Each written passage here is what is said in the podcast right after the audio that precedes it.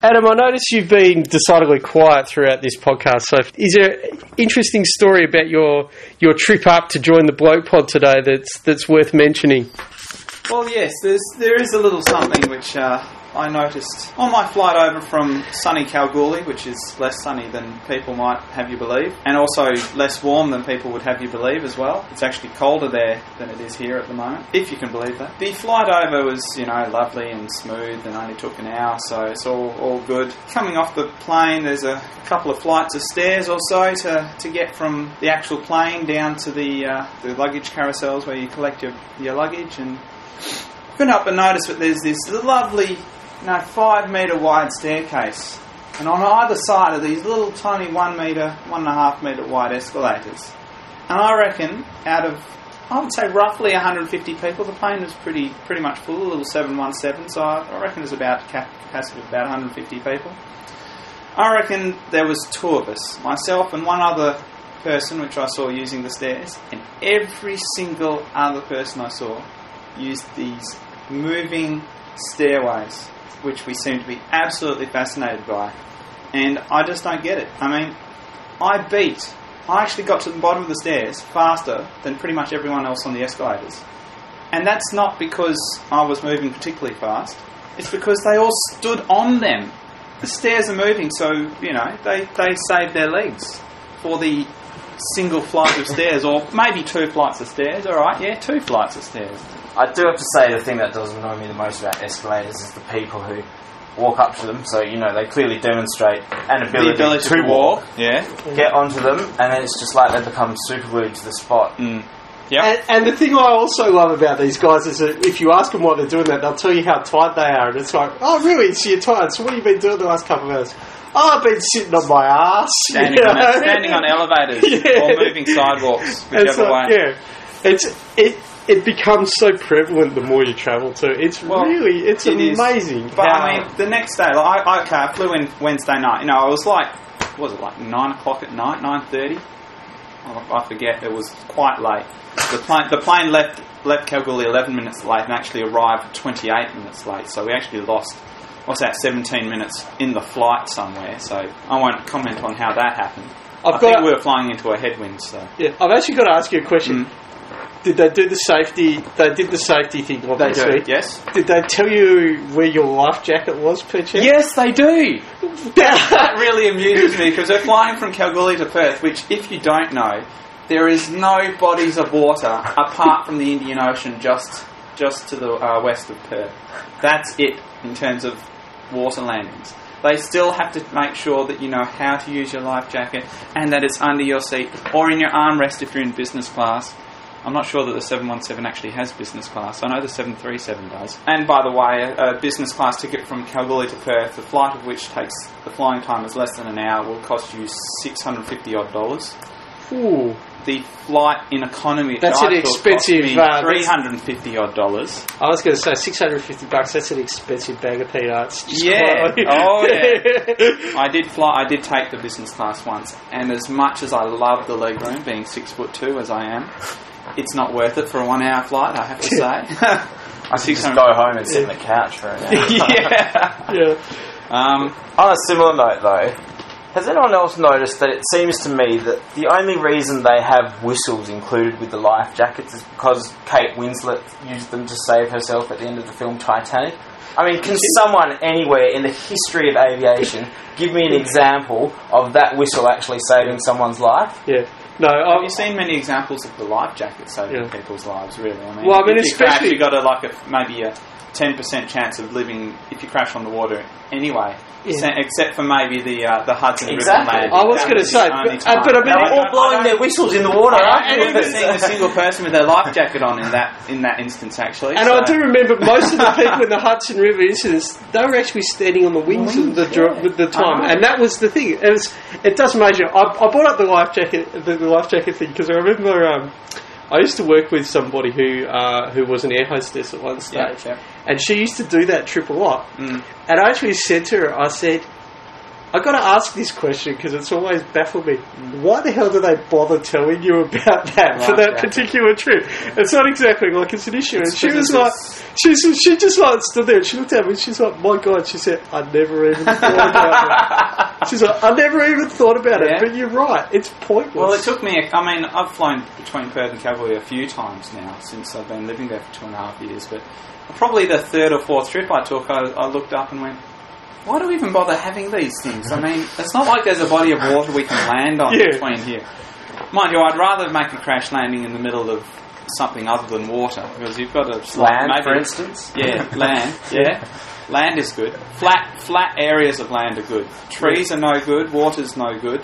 yeah. Unless you get really lucky, like the guys with the Hudson River, that's like Yeah. a one in a billion shot. That was amazing. though. Yeah, I I mean- heard about that. Yeah. And I, wa- I, a lot of people don't know this about me. I, I love air crash investigations. I love that show, and I don't know why, but I watch it every chance I get. Ironic, I realise. Yeah. you think you'd make him more nervous about flying, but well, actually, it does make a little mean, bit nervous eh, about you- flying. But You just raised the, the question that I always see, and I always laugh whenever I see it. It's like if black boxes survive every air crash, Mm. then why the hell isn't the, the whole aircraft made out of the same material? like black boxes are? well, the thing is, it's easy to make something which is, you know, 12 inches by Yeah. 10 inches by 5 inches bomb proof. And, yeah, I mean, they don't all survive. That's the No. scary thing. Yeah. Like, there's some. There was a crash in France once where the black box didn't survive, and it was because they're Doesn't only fire, they're only fire rated for like Yeah. 90 minutes or something. yeah, So after 90 minutes in an aircraft fire, they may not actually survive. And the problem with this French crash was the French police got in there, taped off in the area, said, no, you can't go in there, and just let this plane burn. Let it burn. Yeah, for like Mm. 12 hours or something like that. So they had no Mm. black box data for that for that Yeah. crash. Yeah. Basically, just about box. yeah, yeah, just about screwed their investigation. But you know, a happy story. You know, air crash investigation has to be a happy story at the end. They figured it all out. yeah. Um, but back to my original point about escalators. Yes. The next day, Wednesday night, I got off the plane. You know, it's only two flights of stairs. You know, so you'd think a staircase would, especially when the escalators are absolutely packed and there's only one of them, and you could get you know twenty people wide on a staircase, and it's faster to take the stairs when the escalators move three kilometres an hour. And I personally can easily walk five kilometres an hour without breaking a sweat. Well, It's also that no one on the escalator is moving. Yeah, Yeah. well, that that makes a You're, big able, difference. you're yeah. able to just storm But, I mean, past them like I a can star understand. I can understand the you know the granny with a trolley thing or No, I you can't. know. Granny should pick up the pace. damn it. How did she walk to the escalator? very very Yeah, slowly. very slowly. probably probably thinks she's speeding when she's going down the escalator. Um, but then the next day, Thursday, I, I wanted to go into the city. I wanted to go to the Apple store, and yeah, that doesn't matter. I got off at Perth Underground Station. Now, anyone who's been Perth Underground Station know it is a pretty massive staircase to get out of that place, and there are escalators. And I still took the stairs. I took them two at a time. I was, you know, huffing a little bit at the top, and I suppose I'm probably reasonably fit compared to some people. Yeah. Not, not in the blog. Okay, Yeah. there you go. Jack Well, will stick his hand up. I'll stick my hand up too. Yeah? All not- right. I'm not- you can say you're fitter than we are. That's, that's perfectly fine. Um, but I mean, it's not that big a deal. I mean, the escalator moved that slowly that I just I just don't like to move that slowly. You know, it's just well, yeah. I mean, it's I mean taking taking two meter steps. You know, would be part of that. You know, would, you would have noticed that when we went to get my MRI yesterday, Jacko. That when I'm walking, I don't like to walk slowly because I was leaving you and Dad behind, and that's just normal walking pace I for was me. trying to keep him company. yeah. I mean, it's. It's, I mean, to, taking taking that a little bit further, the, the thing that always amazes me when I you know, the, the times I've been in the United States is the moving walkways in airports. Now you generally, yeah, you generally have to walk a long, long way in US airports to get to your, because you know most of the major airports have you know 90, 95 Yeah, places where you're getting on them. yeah. So, but it, the people that get on the moving walkways and just stand on them, yeah. and it's funny because then they, they're always only a certain length. So Yeah. there's like about three or four steps that you have to walk between getting from one to the next. Yeah. So they'll stand on these things, take three or four steps, get on the next one, Yeah. stand on it, Oh. take three or four steps. You're like going, you do realise why these things exist. They're there to help you walk. Faster. Well, You know, to walk, full stop. It's Yeah. not to stand. Do the walking. They're not called a they're not called a moving standway. They're Yeah. called a moving walkway. Uh, I do remember one time um, I was walking along. There was this person standing there, and I accidentally clipped them with my bag, and Yeah. they got all shitty with me. And I'm like, "Don't get shitty at me. I'm walking. You're it's what you're meant to do. Yeah. It's a walkway." Yeah, well, it, it, I, I, I have to say, I don't think it would be very easy to avoid a, an American person standing still. You know, it probably takes up seventy-five percent of the width of the walkway anyway. Yeah, well, that's also quite true. Not that I'm the svelte character I would have been 10, 15 years ago either, mind you. But the, the other thing that amazes me about travelling in America is how much stuff they take on as hand luggage. I, uh, I remember I, I tweeted at one stage the last time I was in America, and I had a couple of people write back to me laughing. Um, I'm, I'm waiting for the day where somebody takes a coffin on as hand luggage. they take on the biggest suitcases that you would ever see. Yeah. You wouldn't get away with it here. Yeah, well, they have a seven kilo luggage limit. Yeah. Here. They, they don't usually weigh it, but I No. think they have a quick look. And if you're just carrying little, if you're not Yeah. struggling to carry it, they No, they, "Yeah, they, whatever." well, it's similar over there, but they never check it. And you see these, and it, it, the worst part is, is that they they board you in sections in Yeah. America, and They do you'll get on. occasionally. Yeah, depending on how big the But plane the, the sections, the sections are in blocks of six rows, so they'll have Oh, okay. Yeah. group one, which might be the first six rows, and like rows thirty to thirty-six in the yeah. front. Yeah. What'll happen is if you're like group four or group five on your plane, you get on there, you'll get to your seat, you know, row 25.